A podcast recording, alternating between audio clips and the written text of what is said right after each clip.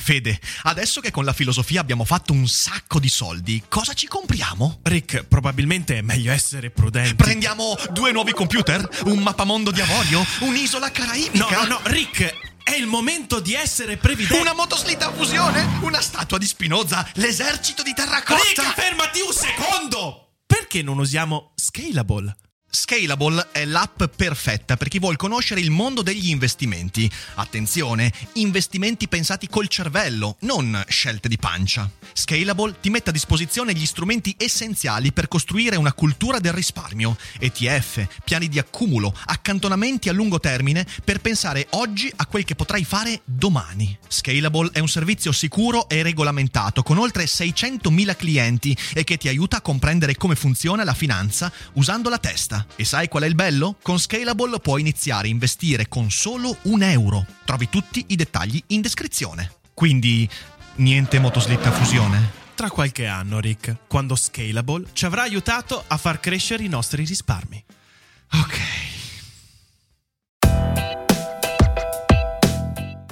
Filosofar so good. Se sei qui in cerca di risposte, hai sbagliato strada, perché più cose scopriamo e più domande ci facciamo. Ogni domenica alle 12, a cura di Ric Dufer.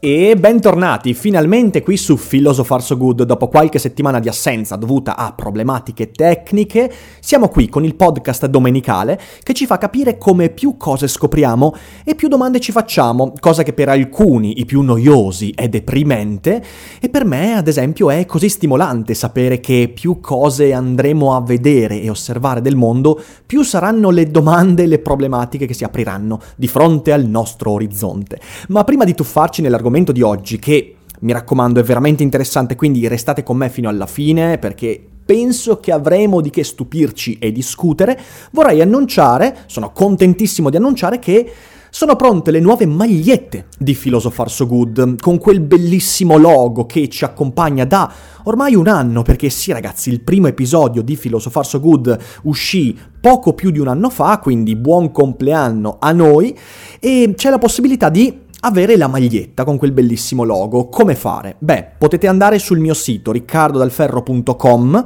e troverete un articolo con tutte le istruzioni. La maglietta ha un costo spedizione standard inclusa di 15 euro. Se invece volete che vi arrivi a casa entro Natale, quindi in un paio di giorni, saranno 3 euro in più, quindi 18 euro per la spedizione con raccomandata. Se volete farvelo come regalo di Natale, beh, quella lì è la spedizione giusta.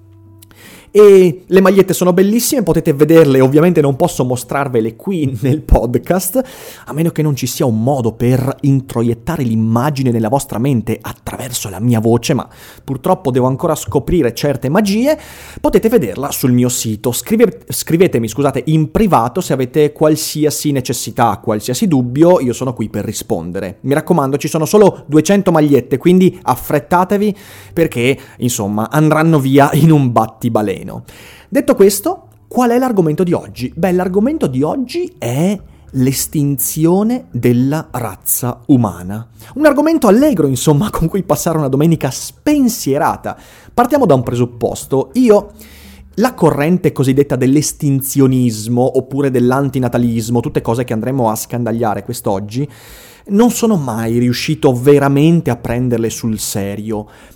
Eppure sono interessanti. E ho fatto uno sforzo, in questi giorni mi sono letto eh, il libro di Thomas Ligotti, La cospirazione contro la razza umana, mi sono letto alcuni articoli e approfondimenti su Zapfe, su eh, Benatar, su Mindlander, su altri autori che vengono in qualche modo affiancati eh, a questa corrente, l'estinzionismo, che adesso vi spiego che cosa predica e ho trovato alcune sorprese. Ho trovato alcune cose interessanti da discutere e ho detto perché non farne un Philosopher So Good a tema così natalizio, insomma, l'estinzione umana. E pensate voi quanta disoccupazione ci sarebbe poi per i folletti e Babbo Natale. Sarebbe un casino, ragazzi. Ma battute a parte, tuffiamoci in questo argomento dopo una piccola pausa.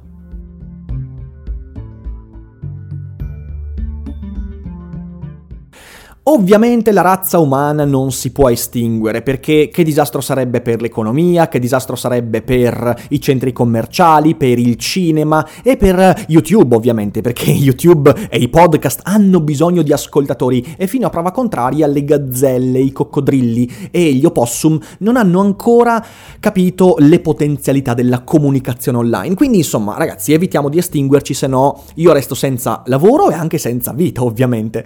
Ma battute a parte parte, penso sarà un podcast pieno di battute così perché da un lato l'estinzionismo un po' mi fa sorridere, dall'altro credo che bisogna esorcizzarlo con una buona risata. Ora partiamo da un presupposto che mi sembra interessante per iniziare la discussione. Molto spesso noi eh, intendiamo l'estinzione eh, come il corrispettivo collettivo della morte, cioè pensiamo che l'estinzione stia alla specie come la morte sta all'individuo, ma le cose non stanno es- esattamente così. Perché? Certamente l'estinzione intesa come, eh, come fenomeno imprevedibile, come accadimento tragico, raro ovviamente, può essere affiancato alla morte, ma la morte, a differenza dell'estinzione, se andassimo un po' a leggere Heidegger, ma anche altri autori, dà significato alla vita. Molto spesso si dice la vita non avrebbe significato senza la morte. Perché? Perché la morte ci concede una serie di eh, atteggiamenti che rendono la vita tale. Senza la morte la vita sarebbe un'altra cosa. Per esempio, noi viviamo nell'urgenza di dover risolvere dei problemi sapendo che non avremo tutto il tempo del mondo per risolvere quei problemi. Quindi, questo è un argomento di cui abbiamo discusso qualche mese fa proprio in Philosopher So Good, quindi noi quando dobbiamo risolvere qualche problema sappiamo che non avremo il tempo di scandagliare tutte le variabili, come farebbe per esempio un computer che non ha concezione della morte, ma avendo l'urgenza di risolvere il problema entro la data di scadenza della mia esistenza,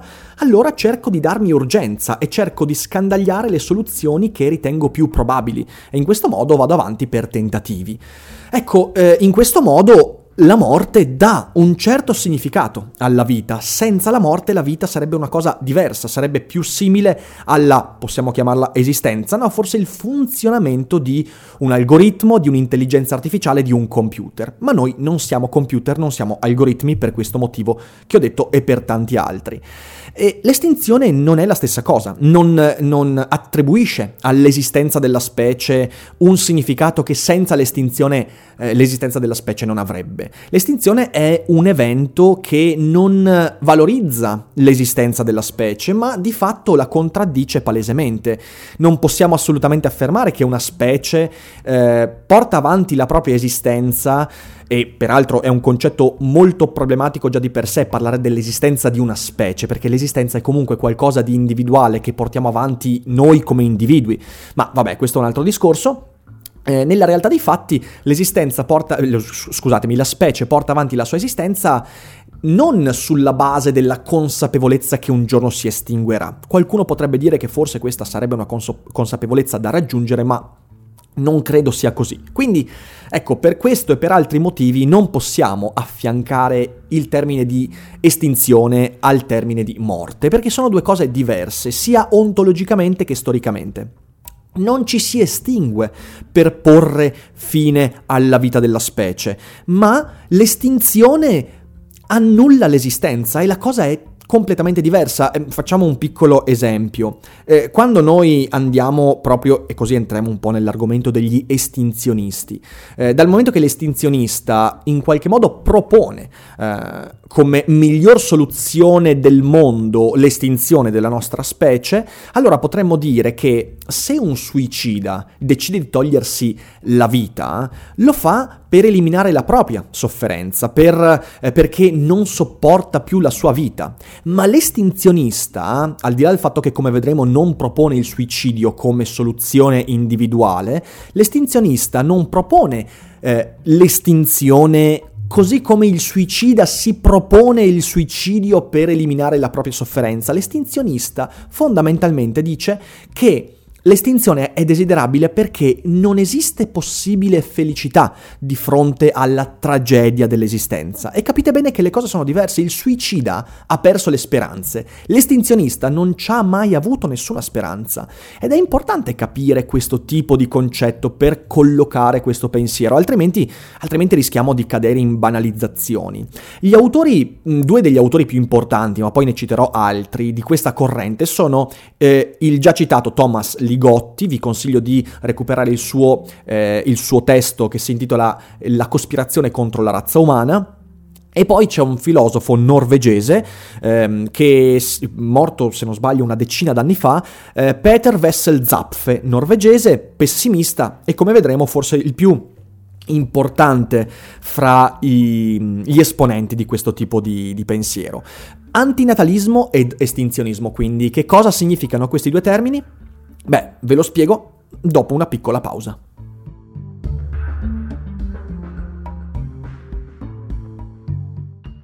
Mettere al mondo nuovi individui è moralmente abominevole. Questa è la centrale tesi sostenuta dagli autori che ho citato e dal movimento estinzionista e antinatalista.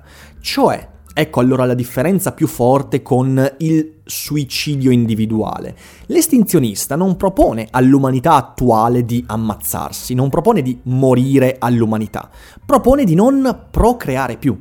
Perché?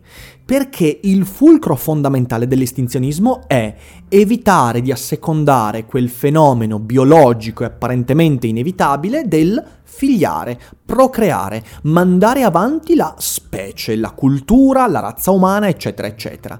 Secondo l'estinzionista, quello è il fulcro di eh, totale inaccettabilità, inammissibilità etica della vita umana. Perché? Beh, le motivazioni sono varie e io ne ho individuate principalmente tre. La prima è che la sofferenza sarà sempre inevitabilmente più grande di qualsiasi possibile felicità. La seconda è che il pensiero è una maledizione. La terza è che la vita è completamente insensata, completamente priva di significato, qualsiasi significato noi attribuiamo alla vita noi stiamo di fatto eh, sbagliando, stiamo, eh, stiamo illudendoci in maniera mortifera. E allora vorrei proporvi dei ragionamenti e delle letture tratte dal testo di Ligotti proprio su questi tre punti.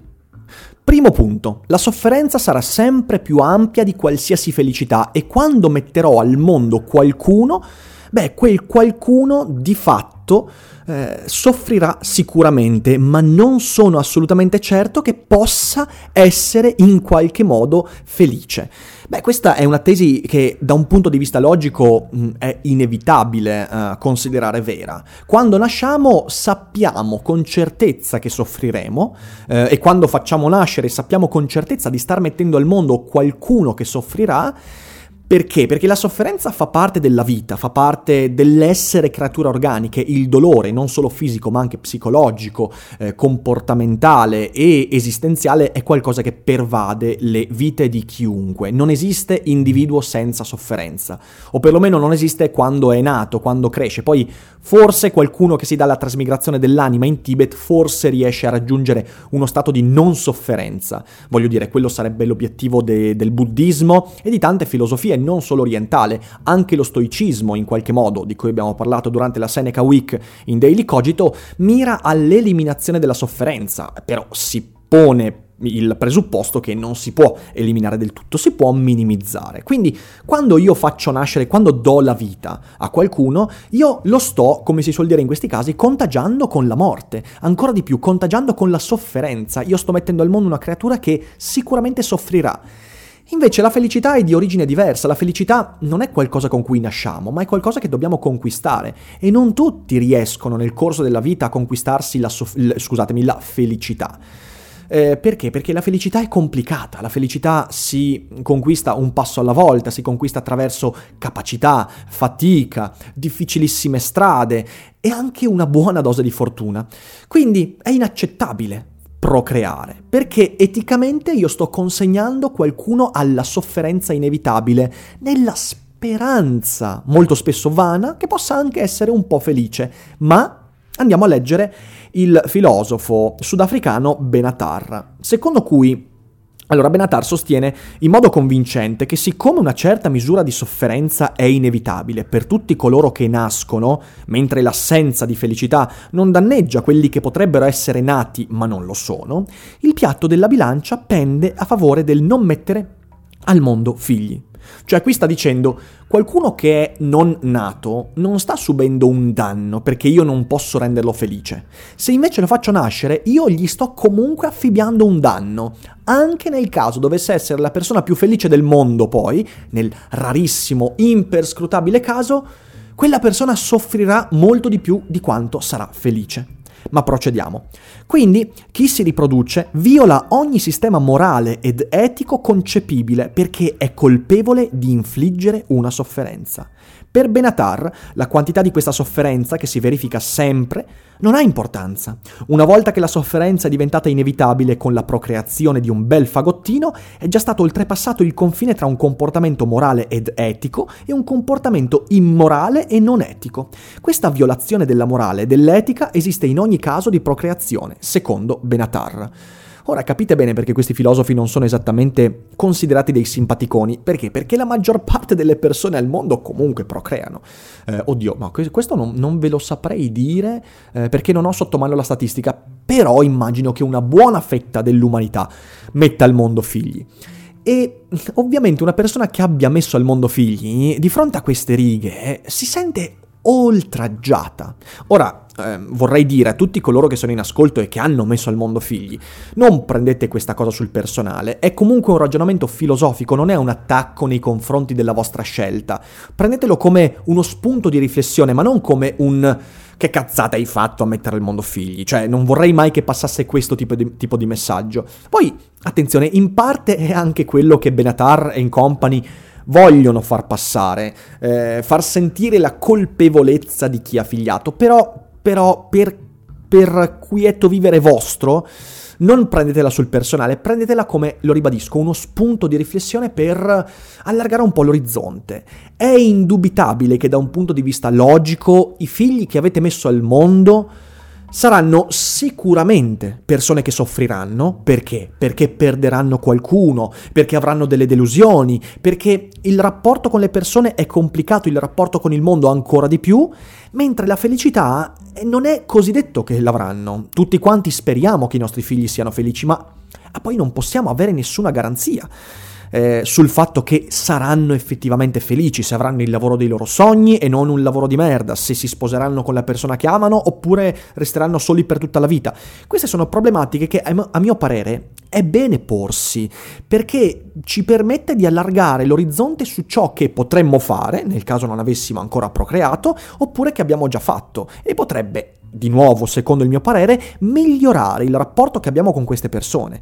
Perché io credo che un genitore che non si pone questo tipo di problematiche potrebbe essere un genitore mh, mm, scarsamente adatto alla crescita morale ed intellettuale. Per assurdo, quindi, Benatar con queste parole è un genitore potenzialmente migliore rispetto a tantissimi dei genitori che circolano per le strade del nostro mondo. Ma vabbè, questo è un altro discorso, quindi mi raccomando, non prendetela sul personale.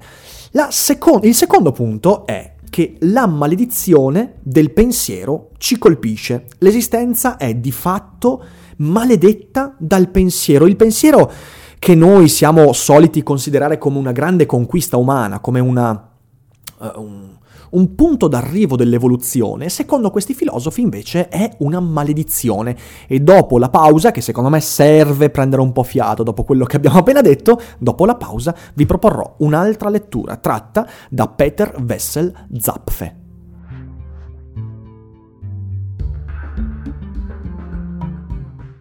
L'essere umano effettua una repressione più o meno consapevole del suo colpevole surplus di coscienza. Tale processo è pressoché costante nelle nostre ore di veglia e attività ed è un prerequisito dell'adattabilità sociale e di quello che è comunemente indicato come il modo di vivere sano e normale. La psichiatria opera perfino presumendo che chi è sano e vitale sia al massimo dal punto di vista personale. La depressione, la paura di vivere, il rifiuto del cibo e così via sono invariabilmente considerati sintomi di uno stato patologico e curati di conseguenza. Spesso però tali fenomeni sono messaggi provenienti da un senso della vita profondo e più immediato, i frutti amari di una genialità di pensiero o sensibilità alla radice delle tendenze antibiologiche.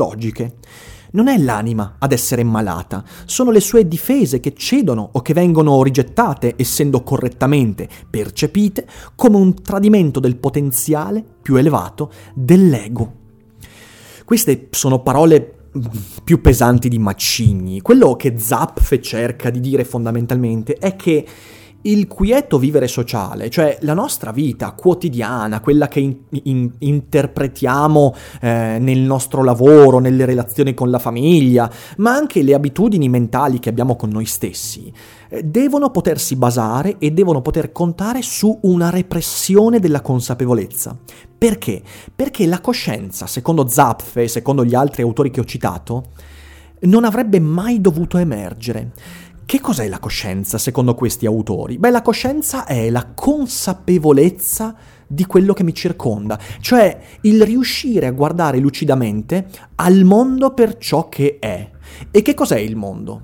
Beh, il mondo ci dimostra che siamo niente, che non c'è nessun legame con la divinità, che non c'è nessuna immortalità. Ci dimostra costantemente quello che dicevo prima, cioè che la sofferenza è onnipervasiva nel mondo e che nessuno sarà mai esente da sofferenza, qualunque sia la sua provenienza, il suo lignaggio, le sue ricchezze, eh, la sua forza intellettuale, fisica, mentale nessuno è esente da sofferenza e che la felicità, la felicità è una storia che ci raccontiamo, la felicità è qualcosa che speriamo di raggiungere e di cui potremmo forse avere un giorno un baluginio, ma che sarà sempre ridicolo rispetto alla sofferenza che ci avrà colpito.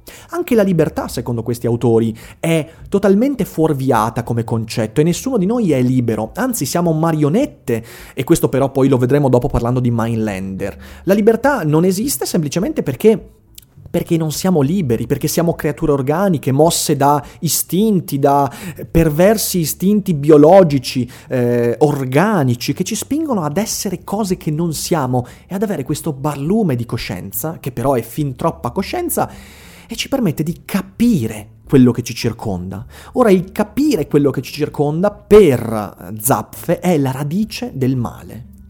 Il mondo, essendo sofferenza, essendo insensatezza, essendo devastazione, meccanicismo, determinismo e totale privazione di empatia e sentimento, il mondo non dovrebbe essere visto per quello che è. La coscienza è quell'evento nella vita che non si doveva verificare. È una deviazione malata, patologica, su quello che si è verificato.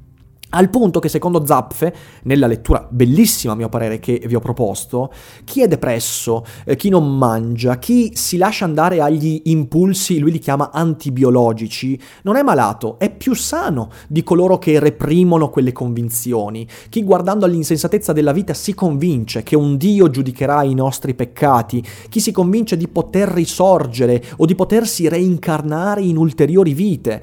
Tutte le religioni da questo punto di vista diventano la repressione questione della consapevolezza, perché la consapevolezza freddamente ci mostra l'insensatezza dell'esistenza, la totale mancanza di appigli, la completa esposizione alla distruzione che il mondo ci pone di fronte continuamente. E sono parole difficili da accettare, di nuovo capiamo perché questi autori sono in qualche modo Mm, dei paria della filosofia, non vengono quasi mai presi sul serio e anch'io non li ho presi sul serio, eh, mo- non li prendo sul serio, ma non per i presupposti, attenzione, questo però andiamo a parlarne in conclusione, io non li prendo sul serio per le conclusioni a cui arrivano, ma ripeto, ci arriviamo. La cosa veramente interessante è questa immagine del pensiero che in realtà ha eh, antenati illustri. Dostoevsky era convinto di questo, l'intelligente sarà sempre più infelice dell'ignorante ignorante, perché l'ignoranza, ovvero la capacità, o la, la, non la capacità, ma il fatto di coprire con un velo di maglia la lucidità del mondo, quindi la verità nel mondo, la verità che il mondo è sofferenza, insensatezza, eccetera, eccetera, l'ignorante non soffrirà quanto il consapevole. Il consapevole invece, vedendo il mondo per ciò che è, guardandolo per quello che è, soffrirà perché capirà che non c'è via d'uscita. L'ignorante invece avrà sempre una via d'uscita. Nella migliore delle ipotesi sarà, secondo Zapfe, la speranza, nella peggiore sarà lo psicofarmaco. E il depresso il pazzo, l'emarginato, eh, colui che viene considerato malato per Zapfe, per Benatar, per tutti quelli che ho citato, in realtà sono i sani. Perché quando tu vedi la vita per quello che è, secondo questi autori, non puoi che farti cogliere dalla depressione, dal, dal totale nichilismo.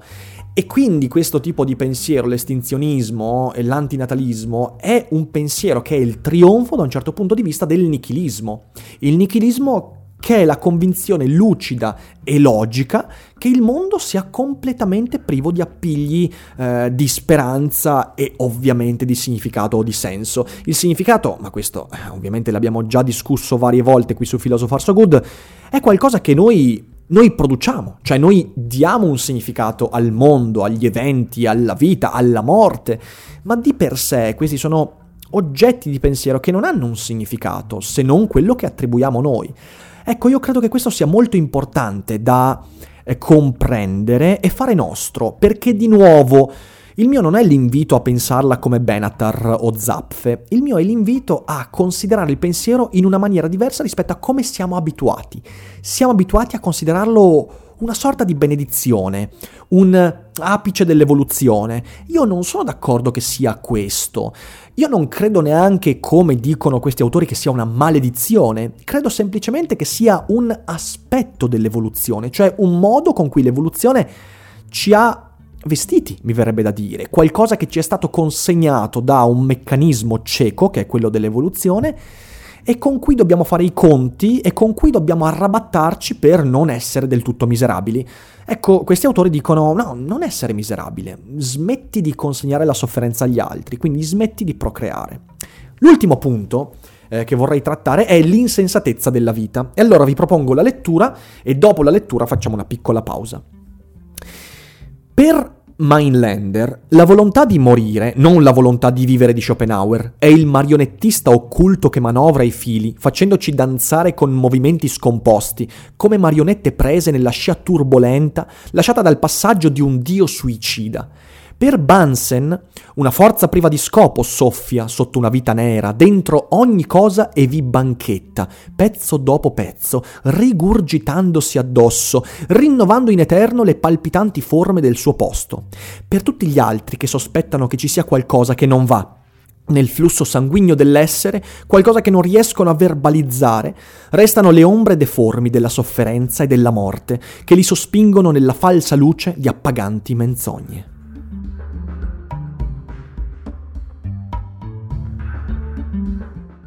Eccola lì, l'avete sentita l'insensatezza della vita, la mancanza di libertà, l'evidenza che soltanto una mente lucida può vedere e fare propria, secondo cui noi siamo marionette e il marionettista è una forza cieca, un dio suicida che si rigurgita addosso. Questa immagine così letterariamente spinta e forse ancora più filosoficamente spinta eh, ci, dà, eh, ci dà l'immagine di quello che Mindlander cerca di trasmettere, cioè L'evidenza, l'unica possibile conclusione di un pensiero logico è che la vita non ha alcun senso e qualunque sia il significato o senso che desideriamo attribuirle, beh, sarà sempre ridicolo rispetto all'insensatezza di cui essa è ammantata. Anche questa è una, un'idea difficile da fare nostra, è difficile da accettare. Perché? Perché siamo vivi, siamo vivi e nonostante capiamo quello che Mainlander vuole dirci, questa ammaliante fascino della morte che continuamente contagia la vita, comunque ci è difficile. Perché? Perché noi dobbiamo intrinsecamente nutrire la speranza per la nostra vita. E quelle sono le illusioni.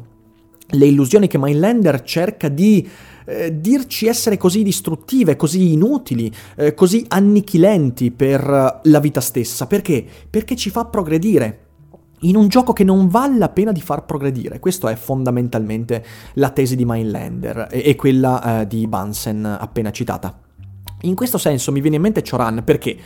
Perché una delle risposte che si dà spesso a un estinzionista è Senti qua, vuoi l'estinzione dell'umanità? Ma perché non inizi da te? Anch'io l'ho fatta come battuta questa. Però è evidente che a uno sguardo un po' più attento questa non è un invito che possa essere colto, perché già l'abbiamo detto, l'estinzionista non propone il suicidio dell'umanità, propone il non procreare. Ma ancora di più perché, eh, come diceva Choran, il suicidio di per sé non ha alcun senso. Cioè un estinzionista è un vivo che si rende conto di non poterci fare più nulla sulla vita. Può fare qualcosa sulla vita di domani, può creare una consapevolezza più ampia per evitare quello che lui considera il male assoluto, cioè che domani ci siano altri estinzionisti. Quindi da un certo punto di vista, e questo è anche in, diciamo divertente per quanto possiamo dire divertente di questo tipo di pensiero, è una filosofia terminale, cioè l'estinzionismo e l'antinatalismo fi- sono due filosofie, anzi è un unico pensiero filosofico che si propone come l'ultimo pensiero possibile. Perché?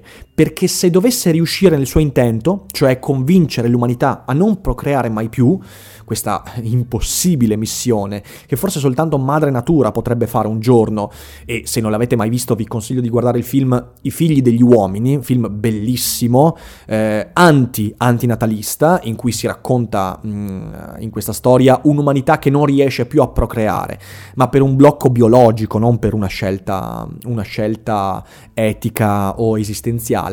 Eh, diciamo così, mh, mm, l'estinzionista non propone il suicidio, tantomeno il proprio suicidio. E Choran diceva che il suicidio non ha senso, il suicidio ha senso come contemplazione, cioè l'uomo che sa contemplare il suicidio come possibilità riesce a vivere in maniera eh, più lucida, più consapevole.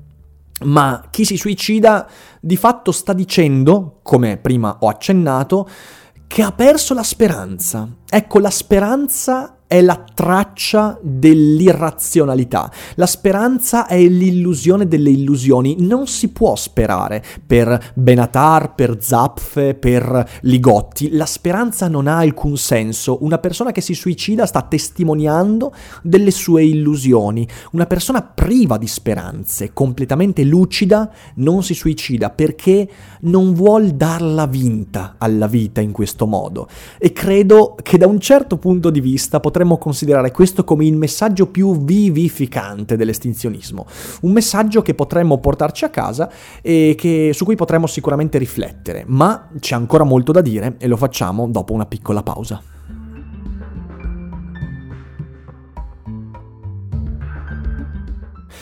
Quanti discorsi interessanti, divertenti oggi, quante cose vivificanti e gioiose, ma tranquilli, tranquilli, abbiamo ancora varie cose da dire e arriveremo a una conclusione inaspettatamente luminosa, ma abbiate pazienza e arrivate fino in fondo. Qual è la cospirazione che dà il titolo al libro di Thomas Ligotti, La cospirazione contro la razza umana? Vi ricordo che sotto in descrizione trovate il link eh, per acquistarlo su Amazon se lo ascoltate su YouTube, se ascoltate il podcast su YouTube oppure lo ascoltate su, eh, su Spreaker su Spotify, iTunes, purtroppo non si possono cliccare i link, se volete avere il link eh, scrivetemi in privato. La cospirazione è quella degli ottimisti per Ligotti, cioè cosa intende dire Ligotti? Ligotti intende dire che l'unica condizione possibile di lucidità nei confronti della vita è quella del pessimista. Il pessimista alla Schopenhauer, il pessimista alla Nietzsche, eh, afferma Ligotti, però vedremo che Nietzsche è un pessimista un po' particolare. Eh, beh, gli ottimisti sono coloro che eh, non solo ammantano la loro vita di illusioni, di speranza, di dei, di religioni, di significati, di storielle, di riti, uh, di ricorrenze, di agende, di mille cose che permettono loro di reprimere la consapevolezza che la vita è insensata e principalmente sofferenza. E, ma non solo questo, la cosa veramente fondamentale è che gli ottimisti deridono i pessimisti, cioè l'ottimista non può che deridere e trovare ridicolo il pessimista, ovvero colui che dà voce alla lucidità. Per chi avesse visto The Leftovers, la serie che già abbiamo trattato in un episodio di Philosopher So Good eh, a metà settembre, beh, c'è il... Um, com'è che si chiamano? C'è la religione, oddio, la setta, quelli con i camici bianchi, eh, i colpevoli... Uh, I colpevoli... come si chiamano? I colpevoli sopravvissuti, ho appena fatto una piccola pausa e ho, ho fatto mente locale. Eh, dicevo, eh, questa setta è esattamente una setta di estinzionisti, cioè con la loro esistenza, e non con la loro morte, il loro suicidio, cercano di far ricordare alle persone l'insenziatezza della vita, la completa mancanza di qualsiasi significato. Ecco, i pessimisti vengono inevitabilmente derisi, vengono a volte anche martoriati, uccisi, martirizzati dagli ottimisti, coloro ovvero che non vogliono guardare in faccia la realtà. Pensateci bene un secondo, facciamo un esempio, un esempio che magari possiamo eh, sentire più nostro. Pensate a una persona che sta cercando di togliersi la vita, che consapevolmente, non a causa di una malattia, di depressione, no, ma consapevolmente vuole togliersi la vita. Magari una persona che è un estinzionista, un estinzionista che eh, non vuole più guardare in faccia la vita. Ecco, sicuramente qualcuno di noi cercherebbe di fermarlo, qualcuno di voi vorrebbe salvargli la vita. E se ci riuscisse, come si sentirebbe poi a domandarsi perché gli ho salvato la vita? Perché l'unica risposta a questa domanda è la seguente. Gli ho salvato la vita per salvare un po' me stesso. Cioè, che diritto abbiamo noi di togliere, di, ah, scusatemi, di salvare la vita di qualcuno che decide di togliersela? Non ne abbiamo. Quello che sta facendo qualcuno che salva una vita ah, di un suicida eh, consapevole del suo gesto, eh, di fatto è questo, sta salvando la sua immagine della vita, cioè sta salvando le apparenze dell'ottimista. Questo è quello che pensa Ligotti e io credo che in questo ci sia un bel margine di ragione in questa posizione. In effetti, se ci pensiamo bene, i vivi pensano che esistere sia meglio del contrario. Anche se noi non abbiamo idea di cosa sia il contrario, noi non sappiamo cosa sia la non esistenza, ci troviamo gettati in questa esistenza, quindi ci, ci sorprendiamo vivi. A un certo punto emerge la consapevolezza dell'essere vivi. E che cosa facciamo in quel momento? Beh, in quel momento dobbiamo sopportare questa esistenza, dobbiamo sopportare e quindi dobbiamo di fatto ammantarci di discorsi, eh, concetti, parole, convinzioni che ci permettono di, di dire essere vivi è sempre meglio che essere morti. Ma noi non abbiamo idea di cosa significhi essere morti. C'è un testo che parla esattamente di questo, un testo che sinceramente da un punto di vista, di vista, letterario è stato una grande delusione, ma comunque vale la pena di essere letto per chi voglia cimentarsi, ed è Gli Increati di Antonio Moresco. Antonio Moresco, autore dei Canti del Caos, ehm, testo abissale straordinario a cui segue Gli Increati, che è un mattone di quasi mille pagine, quindi affrontatelo se avete, il tempo e, e, la spinta emotiva ad affrontare un testo del genere, e parla proprio di questo, parla del rapporto apparentemente insensato fra mondo dei vivi e mondo dei morti. Mondo dei morti di cui noi non abbiamo alcuna consapevolezza, non sappiamo neanche se chiamarlo mondo, non, non c'è nessun tipo di evidenza in questo. E la cosa veramente fondamentale però è proprio quella frase che dicevo prima, cioè i vivi pensano che esistere sia meglio del contrario. Questa è l'illusione delle illusioni che secondo Ligotti muove gli ottimisti. L'ottimista è colui che la pensa così, è colui che pensa che la vita sia meglio della morte, che l'esistenza sia meglio della non esistenza. Anche se la non esistenza per uno che vede lucidamente il mondo è il nulla, il niente. Uh, perlomeno è l'unica cosa che posso indovinare del mondo. Se ci sia qualcosa dopo la morte, beh, questo è assolutamente eh, al di fuori del mio sguardo. Gli ottimisti, da questo punto di vista, sono inevitabilmente irrazionali e illogici, ma gli argomenti del pessimista no. Il pessimista è illogico per eccellenza. Il pessimista dà il nome alle cose per come sono la morte e la sofferenza sono morte e sofferenza, non sono una morte che presagisce qualcosa di più o una sofferenza che dà significato alla vita. La sofferenza è sofferenza, la vita è esistenza, nient'altro. Quindi la forza del pessimista è la logica, è il fatto di non attribuire significati che non ci sono a cose che abbiamo di fronte agli occhi. L'ottimista invece deve fare questo, deve simboleggiare, ammantare, rinchiudere tutte le parole che usa all'interno di significati che non sono logicamente inferibili da quello di cui sta parlando. E quindi l'ottimista è irrazionale. Perché? Perché la speranza è irrazionale, perché il considerare la vita migliore della non esistenza è irrazionale, è illogico, perché procreare è illogico. Se prendiamo per buono quello che dicevamo, cioè noi stiamo mettendo al mondo qualcuno che soffrirà e che non sappiamo se sarà effettivamente felice. Possiamo prodigarci, possiamo essere al massimo delle nostre forze per farlo diventare felice, ma non sapremo se diventerà felice. Anzi, tutte le probabilità la danno al contrario. Dicono che sarà massimamente sofferente la persona. Quindi il logico è il pessimista. La logica ci spinge alla sofferenza. Per questo e per tanti altri motivi che poi non posso andare a scerenare tutti, quindi leggetevi il testo di Ligotti che è molto esauriente in questo senso. Si mette al mondo, un'ultima cosa illogica, più per terrore della solitudine che non per dare la vita. Noi vogliamo dire questa cosa, vogliamo eh, mettere al mondo per dare il nostro amore, ma di nuovo in qualche modo noi stiamo mettendo al mondo per ricevere l'eventuale amore. Noi stiamo mettendo al mondo per evitare di essere soli un giorno, per avere qualcuno che ci accudirà quando invecchieremo. E anche l'invecchiamento è qualcosa, è un desiderio irrazionale, illogico. Quante persone invecchiano bene? La maggior parte delle persone invecchiano male, invecchiano soffrendo più di quanto soffrissero durante la loro vita in gioventù. E questa cosa è, è inevitabile osservarla. Quindi il pessimista usa una logica tagliente che è difficile da smontare. Peraltro, forse questa è grandi, una delle più grandi conquiste dell'estinzionismo e di questa filosofia pessimista dimostra il perché la filosofia analitica, eh, ovvero la convinzione che ogni problema del mondo possa essere trattato con rigorosa logica, in qualche modo è così difficile da far nostra, ehm, da mettere all'interno delle nostre vite. Possiamo anche essere esperti di filosofia analitica, ma poi riusciremo a vivere la filosofia analitica? La risposta forse è no, perché? Perché vivere la filosofia analitica e avere tutto in forma logica sotto lo sguardo significa inevitabilmente ammettere che tutte le tesi portate avanti da Ligotti sono corrette, sono, sono logiche, sono lineari ed è difficile smontarle con la logica. Tutto questo potrebbe gettarci in uno sconforto totale, Eppure, come vedremo nell'ultima parte dopo la pausa, eh, mi sento di aprire un barlume di positività.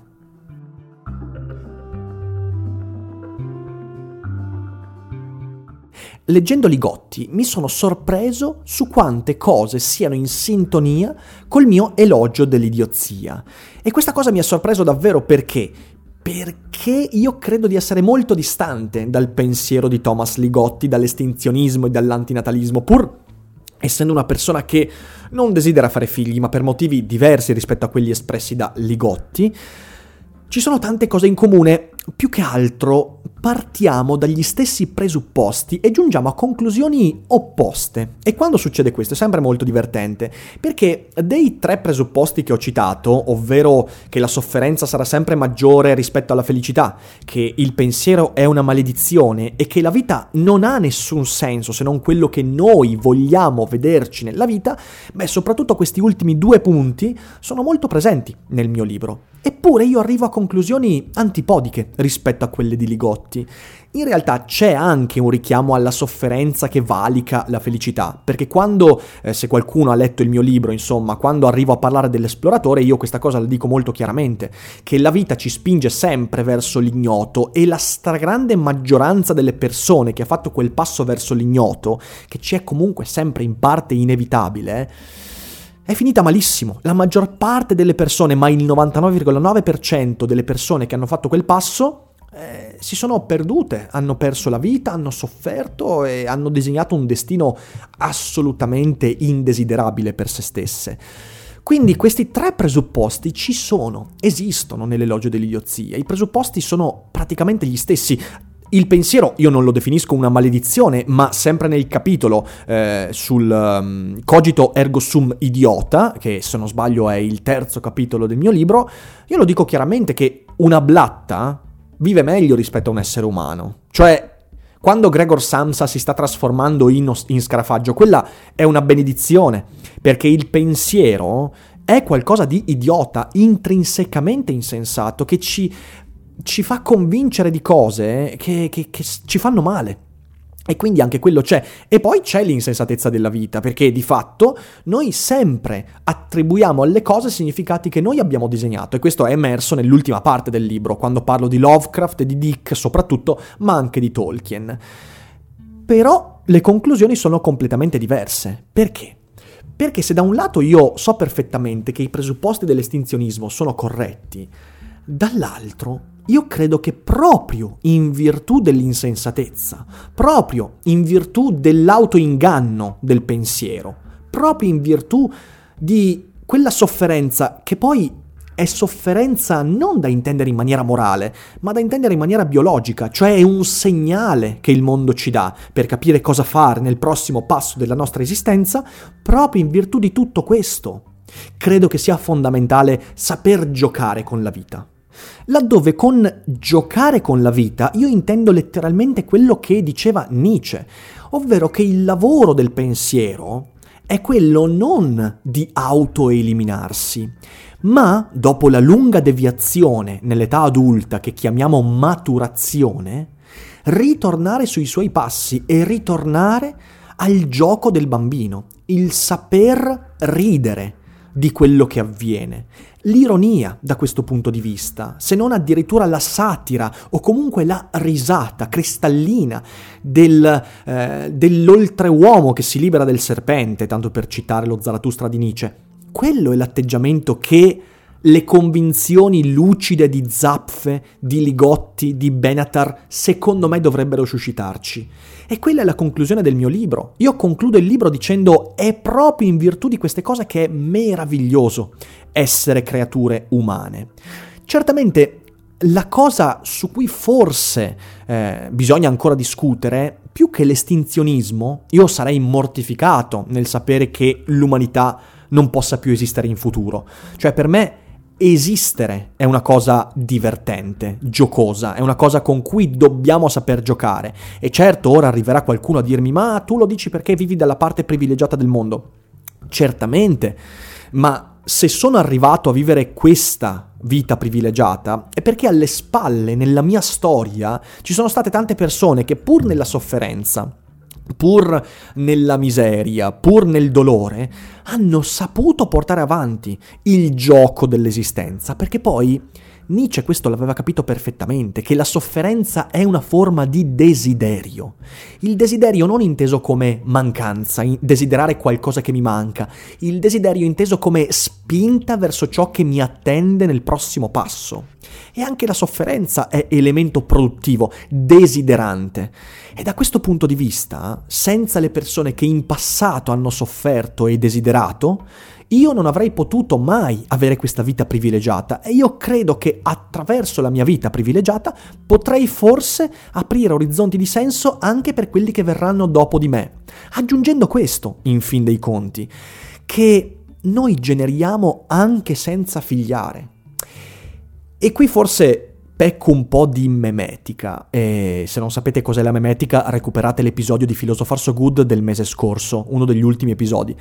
Ma io sto generando qualcosa, pur senza figliare. Lo stesso Benatar, lo stesso Zapfe e anche Ligotti, non so se hanno avuto figli, oddio, non penso ce li abbiano avuti, se no avrebbe poco senso rispetto a quanto loro sostengono eh, o sostenevano. Ma loro hanno generato, loro hanno mandato avanti il pool memetico che chiamiamo cultura umana. Quindi quindi in realtà non possiamo evitare di fare quel passo in più verso l'ignoto, non possiamo evitare di generare e quindi non possiamo evitare di divertirci, di giocare con l'esistenza, anche quando ci convinciamo che è tutta sofferenza, forse proprio in virtù del fatto che è tutta sofferenza. La vita è insensata, il pensiero è una maledizione e soffrirò soltanto per potermi costruire un barlume di felicità nella vita. Tutto questo è ciò che forse, dal mio parere, rende magnifico esistere ed essere umani. Speriamo che Ligotti o Benatar non ascoltino il mio podcast, se no verranno a cercarmi e mi pesteranno a sangue.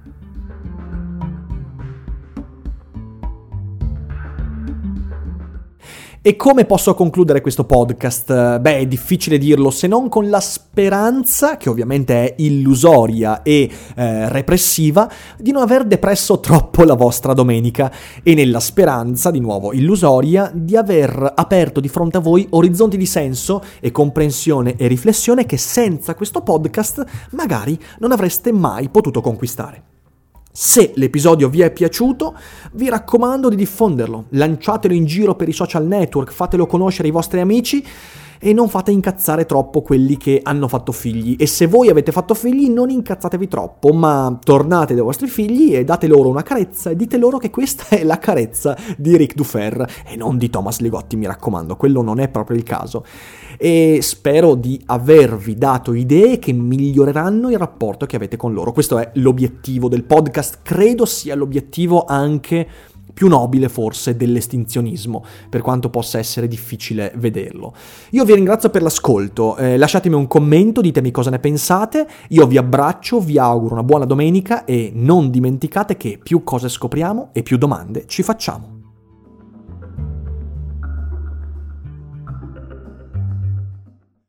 Hiring for your small business? If you're not looking for professionals on LinkedIn, you're looking in the wrong place. That's like looking for your car keys in a fish tank.